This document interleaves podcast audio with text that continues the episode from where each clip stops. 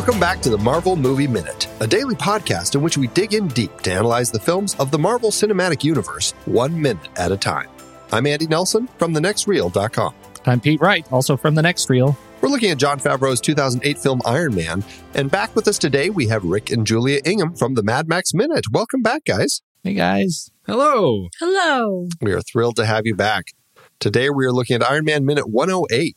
The minute starts with Ironmonger blowing up a bus with his shoulder rocket, and it ends with Ironmonger kicking in his booster rockets in pursuit of Iron Man up in the sky.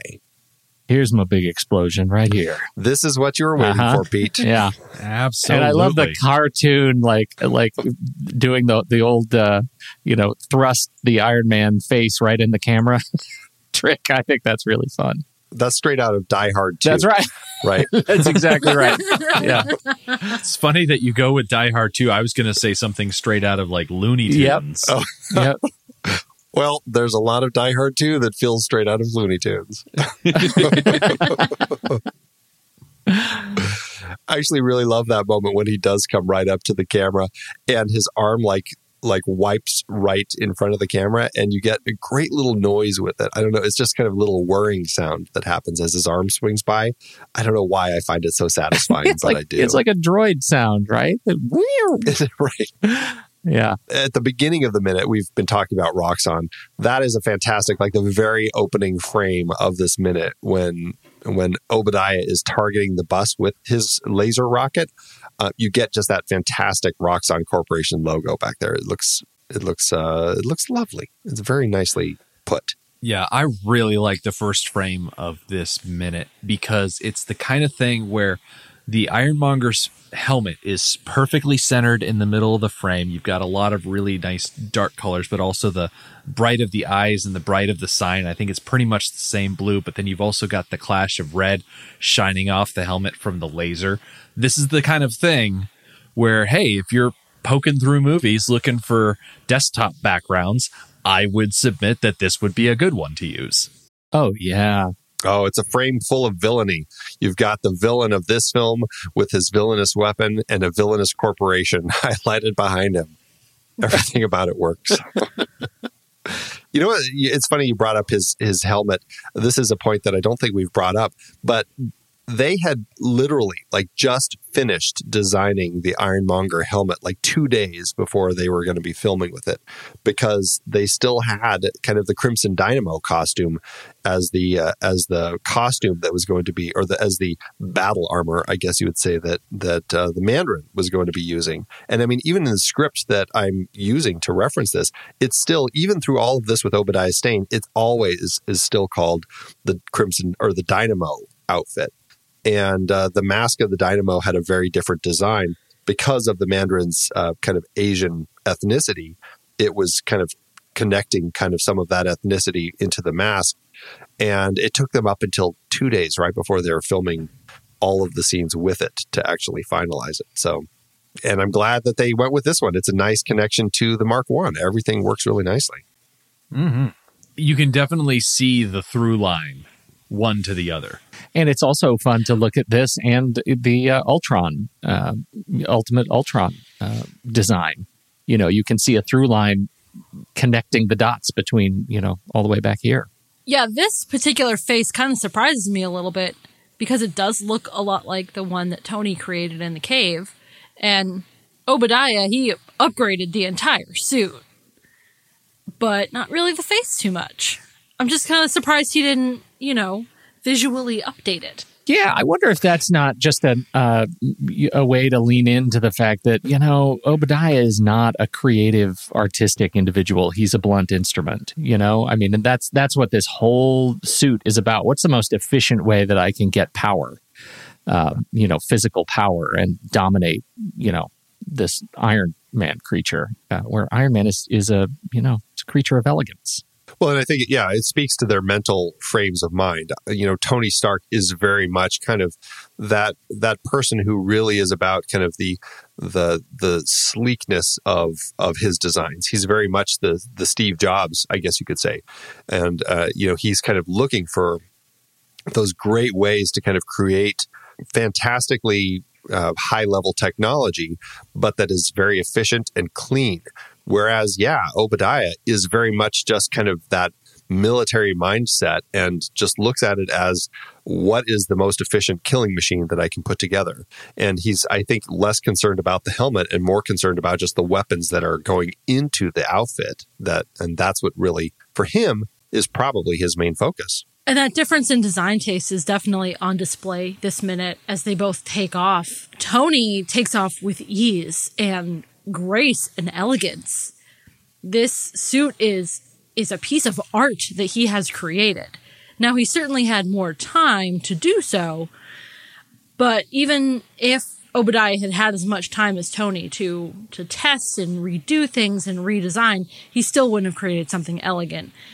And when Obadiah takes off, it is labored and almost painful to watch. and he's this big, chunky thing trying to get off the ground. It's such a stark difference. Nice. Stark difference. you see what you did there. And this goes back to what I was talking about on Monday that the Ironmonger has a weight to it. That this giant lumbering thing, of course, it would take this much effort to get up off the ground because it's not something light and nimble and elegant like the Iron Man suit is. It is this essentially, you know, a pair of rockets, like literal space rockets strapped to legs, in so much that the legs actually transform into them. Yeah. Right. Right. Nothing, no great sort of hand stabilizing. It's it's just again, it's it's brute force. Yeah, that's, that's actually interesting. I don't think I was uh, paying attention to his hands at all, but yeah, I don't think he really takes advantage of the whole flight stabilizer element that Tony has found so useful, Right. And and which again speaks to the elegance. yeah, yeah. This is a, that's a great Or the inelegance here. yeah, it's just a lovely sort of side by side that we get with them taking off, and and to see the the plume of smoke, you know, that comes out of of Obi's of, of the Ironmonger, uh, versus how Iron Man just slices through the sky. Yeah. Yeah, if if if Obadiah was thinking of sending these ironmonger suits into any sort of situation and expecting them to get in, get out, and not create a very obvious trail of them doing so, he'd be very sorely disappointed because This is not subtle. yeah, No. people are going to see that column of smoke from a mile away. Right. Yeah, his his launch is is very slow and labored, uh, and I, I I do love right after he takes off, you get that shot of uh, of Tony, who for some reason looks surprised, and I don't know if I completely buy into his surprise that Obadiah can fly. It's like why wouldn't he be able to? He stole your ideas, but um, I, I love that idea as he and Jarvis are kind of talking about it, and you see on his HUD, it's almost like the, they've already analyzed it. You see kind of a little image of the Ironmonger suit pop up, and then like a sub image of the foot pop up, as if he's just kind of analyzing that foot rocket on the spot there. Hmm. It's kind of cool. So Tony wants to go to maximum altitude, and Jarvis is helpful in telling him that they've only got 15% power, and he starts mentioning odds. And I have to wonder is he about to launch into the odds of successfully going to maximum altitude at 50% remaining power? Are they 3,720 to 1? Very much like flying through an asteroid field. Never tell me the odds. Because this does have a very Han. Solo feel to Yeah. it. I know the math. Do it. Right. Considering the the moments that uh, Favreau has kind of thrown in as little nods to Star Wars and other, I mean, even Alien, he throws in little nods to other films and genres that he's been a fan of. I wouldn't have been surprised if we had that as a little more clear of a nod. Yeah. I also really appreciate how it shows that Tony legitimately knows the math. Like, Jarvis could tell him, but no, Tony is the kind of engineer that knows his stuff. And that's one of the things I really appreciate about the character. Sure, he's cocksure and annoying and whatnot, but he has the chops to back it up. And that's kind of his problem. That's why he's so arrogant, is because he actually is that capable. But at the same time, he's also not someone who's just skating through his processes. Like he's putting the work in behind it, which is 90% of this movie. Well, to continue the Star Wars comparison, Han Solo has many of the same attributes as Tony Stark in that that ego. Uh, but when Han Solo says "Never tell me the odds," it's because he doesn't care. yeah. Right. He's going to do Right. it anyways. It doesn't really matter what the odds are. But when Tony says it, it's because he already knows what the odds are. He already did the math in his head, and he thinks he can do it anyways. So did Jon Favreau lose out on an opportunity to get Anthony Daniels to voice Jarvis? Ew, no. No, he did not. Wow, there's there's something I never uh, thought of. Does that mean he would be playing Vision now? Yes. Th- that's not okay. Oh, I need a recut of this movie with Anthony Daniels' voice. I need it. I don't know, Julie. I think I'm with you in your camp. No, thank you. Uh, I expressed the other day how much I love Robert Downey Jr. in the role of Tony Stark. The casting in this movie, the only person I think who is better cast than Tony Stark is Paul Bettany as Jarvis. Oh, he works so well. It's perfect, and I just can't. Especially the transition from being just a voice to then being a physical character once Vision comes around. How many other actors could have done both? It's just, it's Yeah. just amazing. Yeah, it's an amazing uh, about, amount of luck that they cast somebody who does work so well as Vision. Because there are so many people that they could have cast to do voice work. Because I mean, it's voice work, you know. and I don't know if they had that much foresight because Jarvis was not a, a, a kind of the robot assistant in the comics. He was an actual butler. And so, did they always kind of think, oh, maybe we can use this down the road and let's cast somebody who could potentially work?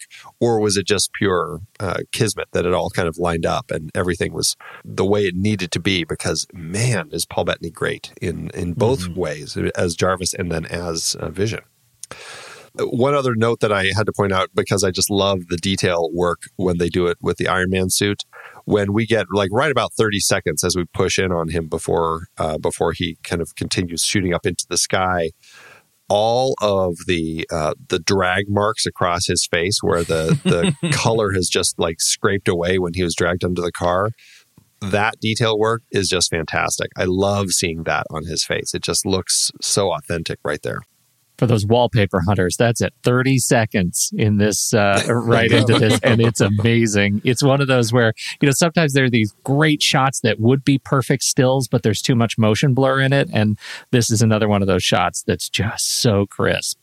if you've got a two monitor setup, you could do Obadiah on one with the laser pointing off to the right. And then in your other monitor, you have Iron Man on the other, more pushed off to the right. And it would just meld up very nicely. You don't get this sort of aesthetic technical guidance on many other podcasts. We're glad No. you tuned in here.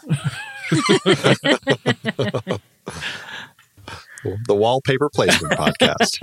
That's what we're here for, folks.